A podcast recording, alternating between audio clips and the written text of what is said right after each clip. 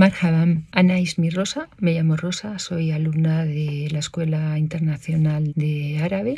Yo era seguidora de Mikhail por su canal, que siempre estaba pensando que sería genial que sacara un curso de árabe para poder seguirlo. Cuando lo vi, pues me apunté corriendo, tan corriendo que soy la primera alumna que, que se apuntó al, al curso. Estamos terminando el curso ya, nos queda muy poquito y estamos muy contentos porque tanto Mikhail como Adam nos lo ponen eh, muy sencillo y es muy cómodo, es muy cómodo porque lo puedes hacer en cualquier lugar. Todas las dudas las resolvemos en, en las tutorías y también lo, lo, podemos hacer a nivel privado. Es como si tuviéramos el, el, el profesor en casa y tenemos un grupo muy majo. Lo único que, que esperamos es que eh, Mikael y Adán nos saquen la siguiente parte para poder continuar con ellos. Y, y eso es todo. Hasta pronto. Wada.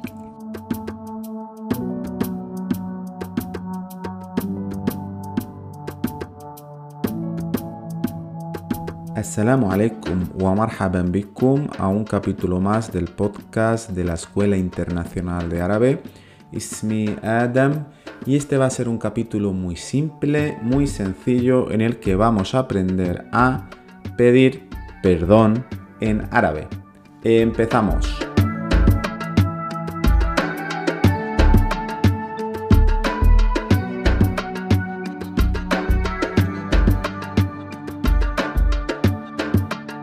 Vamos a ver cómo se dice primero en masculino y luego en femenino. Recordad que estamos hablando del árabe estándar, luego ya depende del dialecto del país puede haber pequeñas variaciones, aunque es verdad que esta expresión que vamos a utilizar es una expresión que la entienden en la gran mayoría, por no decir en todos los países árabes.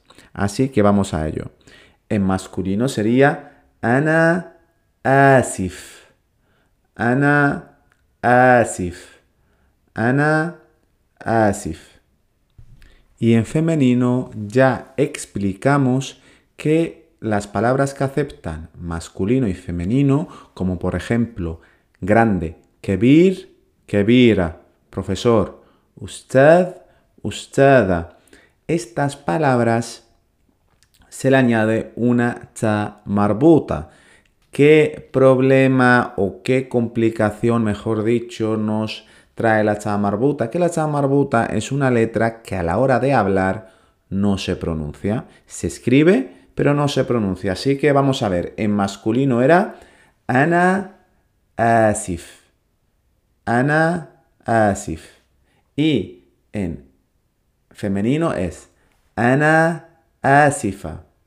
Ana asifa. Como veis, termina en fatha y lleva una chamarbuta que no se pronuncia. Así que, perdona, si tiene que ser un hombre, dice ana asif. Y si es una mujer, dice ana asifa. Ana asifa. Bueno, hasta aquí el podcast de hoy. Un podcast cortito, pero muy importante. Eh, os recordamos que nosotros tenemos nuestra academia, la Escuela Internacional de Árabe, donde tenemos cursos desde árabe estándar, árabe levantino, que es el que se habla en Jordania, Siria, Líbano, etc. Y también de árabe marroquí. Así que cualquier duda, cualquier pregunta, podéis seguirnos por las redes sociales también, que también publicamos otro tipo de, de contenido. Y nada, os esperamos en el siguiente capítulo. Más salama.